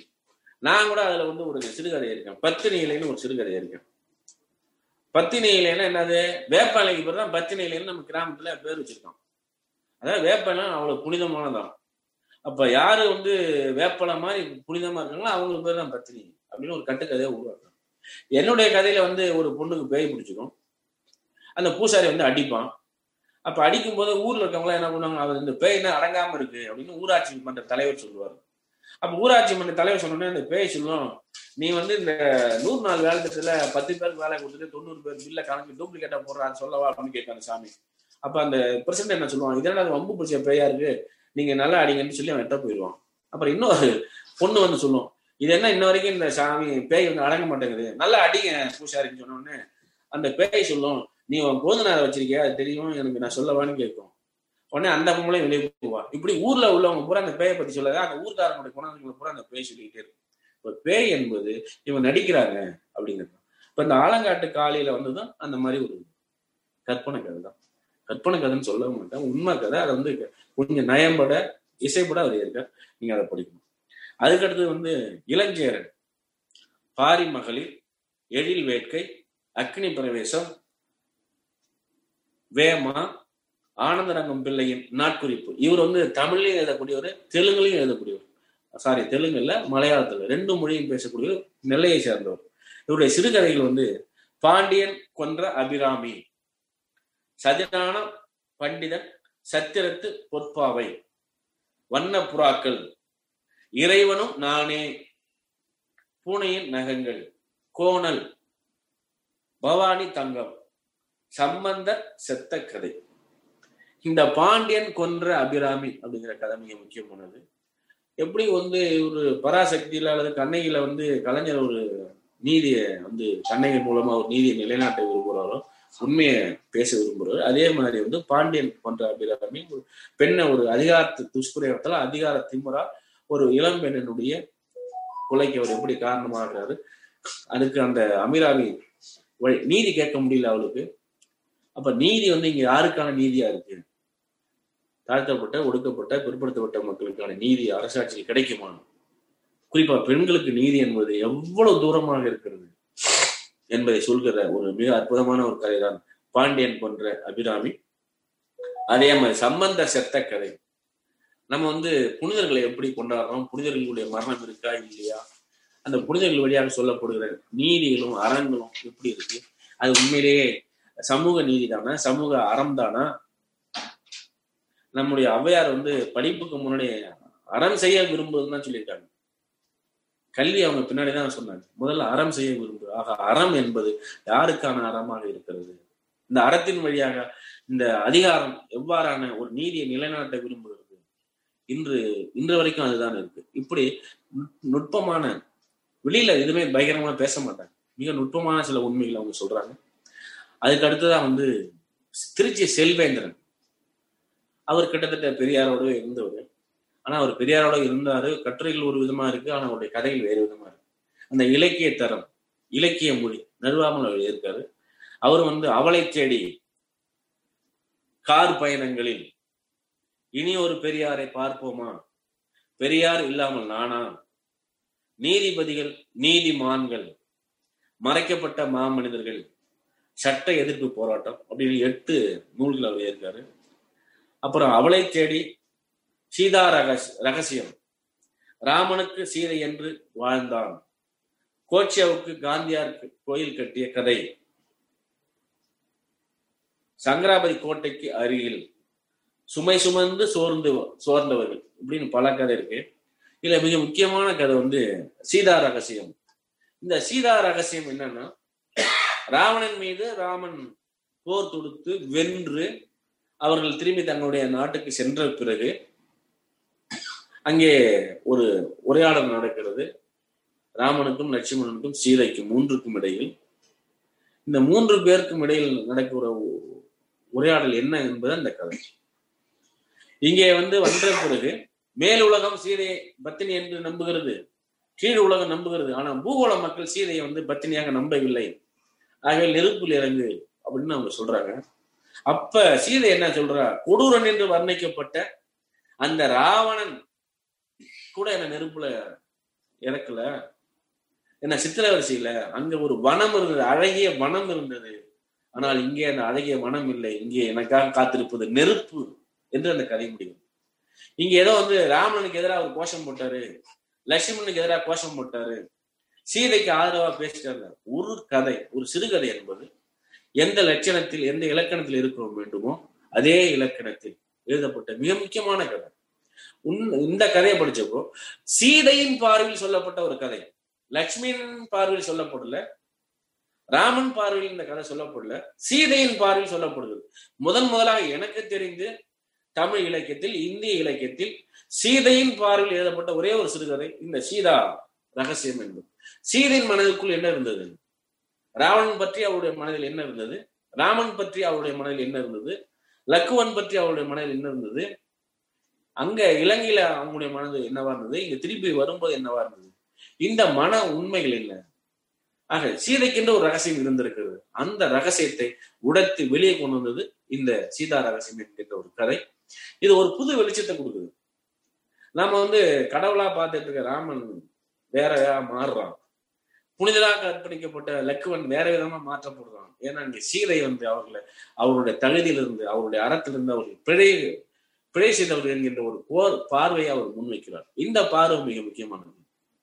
இந்த பார்வையில் இருந்து அவர் வந்து இரண்டுக்குமான ராமன் ராவணனுக்குமான ஒரு நீதியை அவர் உருவாக்க விரும்புகிறார் உண்மையை பேச விரும்புகிறார் நிச்சயம் நீங்க அனைவரும் படிக்க வேண்டிய மிக முக்கியமான கதை. சீதா ரகசியம் என்று நான் சொல்ல தயங்கவே மாட்டேன். அப்படி ஒரு அற்புதமான கதை. அந்த கதையில வந்து ஒரு நீதியை புதுசு இந்த கதையில் இதுவரைக்கும் சொல்லப்பட்ட எந்த கதையுமே வந்து தேங்கி போன கதை இல்லை. அதே மாதிரி தில்லை மறைமுதல்னு ஒருத்தர் இருக்காரு. அவர் வந்து சங்க பலகைன்னு ஒரு நூல் இருக்காரு அதில் வந்து நீர் பூத்த நெருப்பு வெற்றியிலும் தோல்வி பெரிது. செய்யாத குற்றம் செய்தவர் யாரோ? கரும்பும் வில்லும் மலர்கனையும் பொறியில் சிக்கிய எலி நிலையும் நடப்பும் கீத கோவிந்தம். நம்ம ஆளுங்க கதைகளை போற நீங்க வேற விதமா புரிஞ்சு பார்க்கணும். இந்த மறுமணம் வெற்றியும் தோல்வியும் என்பது ஒரு இளம் வித விதவை பெண் எப்படி மறுமணம் செய்து கொள்கிறாள்? மறுமணம் செய்து கொள்வதற்கான நிர்பந்தம் எப்படி ஏற்படுகிறது? அதற்கு எதுவெல்லாம் தடையாக இருக்கு? ரொம்ப இளம் வயசுல விதவையாயிட்ட ஒரு பெண்ணு. எப்படி வந்து கல்யாணம் மறுமணம் செஞ்சதுல என்ன பிரச்சனை? அப்படி செய்வதற்கு இவர்கள் சொல்கிற ஊர்கதைகள் புராண கதைகள் இதிகாச கதைகள் இந்த கதைகள் எப்படி வந்து ஒரு விதைவனுடைய வாழ்க்கையில வந்து தாக்குது? எப்படி வந்து இப்ப செவ்வாய் தோஷம் சொல்றோம் செவ்வாய்க்கும் இந்த பூமிக்கு எத்தனை ஆயிரம் கிலோமீட்டர் இருக்கு? அங்க இருக்க செவ்வாய் பூரா இந்த ஊருக்குள்ளேயே வந்து பிடிச்சதுன்னு கேட்டா பதில் சொல்ல மாட்டாங்க. ஆனா செவ்வாய் தோஷம்னு சொல்லுவோம் அது மாதிரிதான் இந்த விதவை திருமணம் எவ்வளவு நெருக்கடிக்கு உள்ளாகிறது இன்னும் இளம் விதவையிலேயோ ஏன் வந்து மறுமணம் செய்து கொள்ளாமல் இருக்கிறார்கள்? இந்த மறுமணத்திற்கு யார் தடையாக இருந்தது? எந்த காரணிகள் தடையாக இருந்தது? எந்த சமூகம் தடையாக இருந்தது? எந்த சமூகத்துடைய கதைகள் தடையாக இருந்தது? அப்படிங்கிறத ரொம்ப தெளிவா சொல்லுது. ஆனா இந்த இந்த கதையில வந்து அந்த பெண் வந்து மறுமணம் செய்வதற்கு ஒப்புதல் அளிக்கிறார் சமூகமே ஒப்புதல் அளிக்கிற ஒரு நிலையை ஏற்படுத்துகிறது. இந்த நிலை எந்த சமூகத்தால் ஏற்படுகிறது? எந்த சமூகத்துல இதை ஏற்றுக்கொள்கிறார்கள் என்கின்ற ஒரு நிலைப்பாட்டையும் இந்த தில்லை மறைமுகனுடைய கதை சொல்கிறது. வெற்றியிலும் தோல்வி பெரிது. அவர்கள் வந்து அந்த மறுமணத்தை அவர் ஏற்றுக்கொள்ளாவிட்டால் கூட அவர்கள் வந்து அதற்கான ஒரு பக்குவத்தை பேச்சு அளவிலாக ஏற்றுக்கிறாங்க. கல்யாணம் கட்டி வைக்கலாங்கிற ஒரு நிலைக்கு சமூகம் வருது. இந்த சமூக மாற்றத்தை மனமாற்றத்தை ஏற்படுத்துதான் இந்த கதையினுடைய லட்சியம். நோக்கம் அது நல்லாவே வந்திருக்கு. நல்லாவும் இருக்கு. மிகை கிடையாது அப்புறம் முரசொலி மாறன் நாம பார்த்த முரசொலி மாறன் வேற. நம்ம டிவியில செய்தியில பேப்பர்ல பாக்குற முரசொலி மாறன் வேற. ஆனா அவர் உண்மையிலேயே மிக முக்கியமான ஒரு அறிவாளி அப்படிங்கிறத நீங்க நம்ம தெரிஞ்சுக்கணும். ஏன்னா அவங்க கிட்ட இருக்க அந்த கார்பரேட் கம்பெனி மனோபாவத்தை நீக்கிட்டு ஒரு சராசரி திராவிட இயக்க சிந்தனையாளராக திராவிட இயக்க சிந்தனை மரபில் வந்தவராக திராவிட இயக்க அறிவாளிகள் அவர் முக்கியமானவர். இன்னும் ஒரு அஞ்சு நிமிஷம் முடிச்சுன்னா அவர் எதுனா நாடகம் நாளை நமதே. சிறுகை தொகுப்பு வந்து ஊஞ்சல் மனம். நாளை நமதே. வால் நட்சத்திரம் செத்தும் கொடுத்தவன் தாரகையின் கனவு. இதுல வந்து மிக முக்கியமான ஒரு கதை வந்து அவர் எதுனா மிக முக்கியமான ஒரு புத்தகம் மாநில சுயாட்சி. ஏன் வேண்டும்? இன்ப திராவிடம். திராவிட இயக்க வரலாறு. இந்த மூன்று நூல்களையாவது நிச்சயமா படிக்கணும். அவர் எதுனா சிறுகதையில வந்து வால் நட்சத்திரம் ஒரு சினிமா நடிகருடைய வாழ்க்கையை முழுமையா பேசுறது. ஆக முரசொலி மாறனுடைய இன்னொரு முகத்தை இந்த ஏன் வேண்டும் திராவிடம் ஆரியமாய போன்ற நூல்கள் நம்ம பார்க்க முடியும். அப்புறம் புகழேந்தின் ஒரு முக்கியமான சிறுகதை எழுத்தாளர் இருக்காரு. அவர் மறுமலர்ச்சி தூதுவர்கள். டாக்டர் ஆர்மேனம் ஆர் கே சண்முகம் செட்டியார் வாழும் வழியும் நெஞ்சு எச்சில்கனி கடிதம் சிவகாமி அபராஞ்ச் உறவு அர்த்தம் மகளும் வேங்கையும் புயல் நிவாரண நன்கொடை. இந்த புயல் நிவாரண நன்கொடை எப்படி நடந்துட்டு இருக்கு காலகாலத்துல அரசியல். இன்னைக்கு ரெண்டாயிரத்தி இருபதுல எப்படி நடக்குது அப்படிங்கிறது நம்ம அப்ப பாத்துக்கலாம் இன்றைக்கு கொரோனா எப்படி ஒரு கொள்ளடிப்பதற்கான ஒரு நோயாக மாற்றப்பட்டிருக்குது என்கின்ற ஒரு கதையை நீங்க பார்க்கலாம் அந்த கதையில.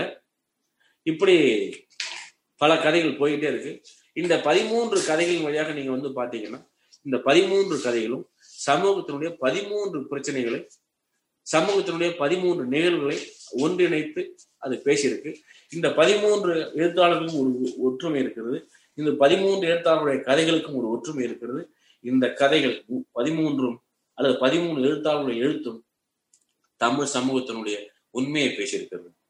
தமிழ் சமூகம் இருண்டிருக்கிறது? அந்த இருட்டை போக்குவதற்கு அவர்கள் வெளிச்சமாக தன்னுடைய எழுத்தை பயன்படுத்தியிருக்கிறார்கள். அவருடைய எழுத்தில் அவர்கள் சமரசம் செய்து கொள்ளவில்லை. அவருடைய எழுத்தில் சமரசம் செய்து கொள்ளாது மட்டுமல்ல அவருடைய லட்சியத்தில் கொள்கையில் அவர்கள் ஒருபோதும் சமரசம் செய்து கொள்ளவில்லை. இந்த பதிமூன்று எழுத்து இப்ப நான் சொன்ன பதிமூன்று கதையை இன்று படித்து பார்த்தாலும் அது இன்று எழுதிய போல் இருக்கிறது. அது இன்னும் நூறு ஆண்டுகளுக்கு இந்த கதைகள் இருக்கும்.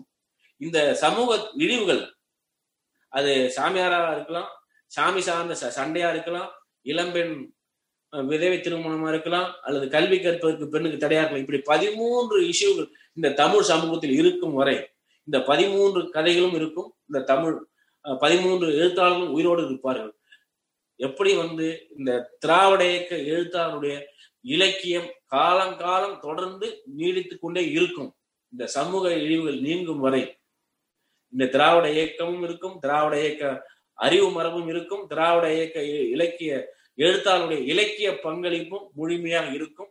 பிற எழுத்தாளர்களை விட திராவிட இயக்க எழுத்தாளருடைய இலக்கிய பங்களிப்பு தான் மிக முக்கியமானது உண்மையானது வரலாற்று பூர்வமானது.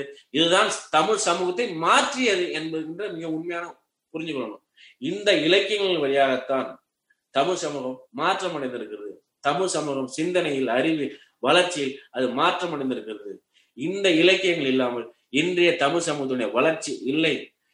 இன்றைய வளர்ச்சிக்கு மிகவும் பங்களிப்பு செய்த திராவிட இயக்க சிறுகதை எழுத்தாளருடைய பங்களிப்பு மிக முக்கியமானது. அவர்களை இந்த நேரத்தில் வணங்கி இந்த வாய்ப்பை வழங்கிய அனைவருக்கும் என்னுடைய நன்றியை கூறி முடித்துக் கொள்கிறேன். நன்றி வணக்கம்.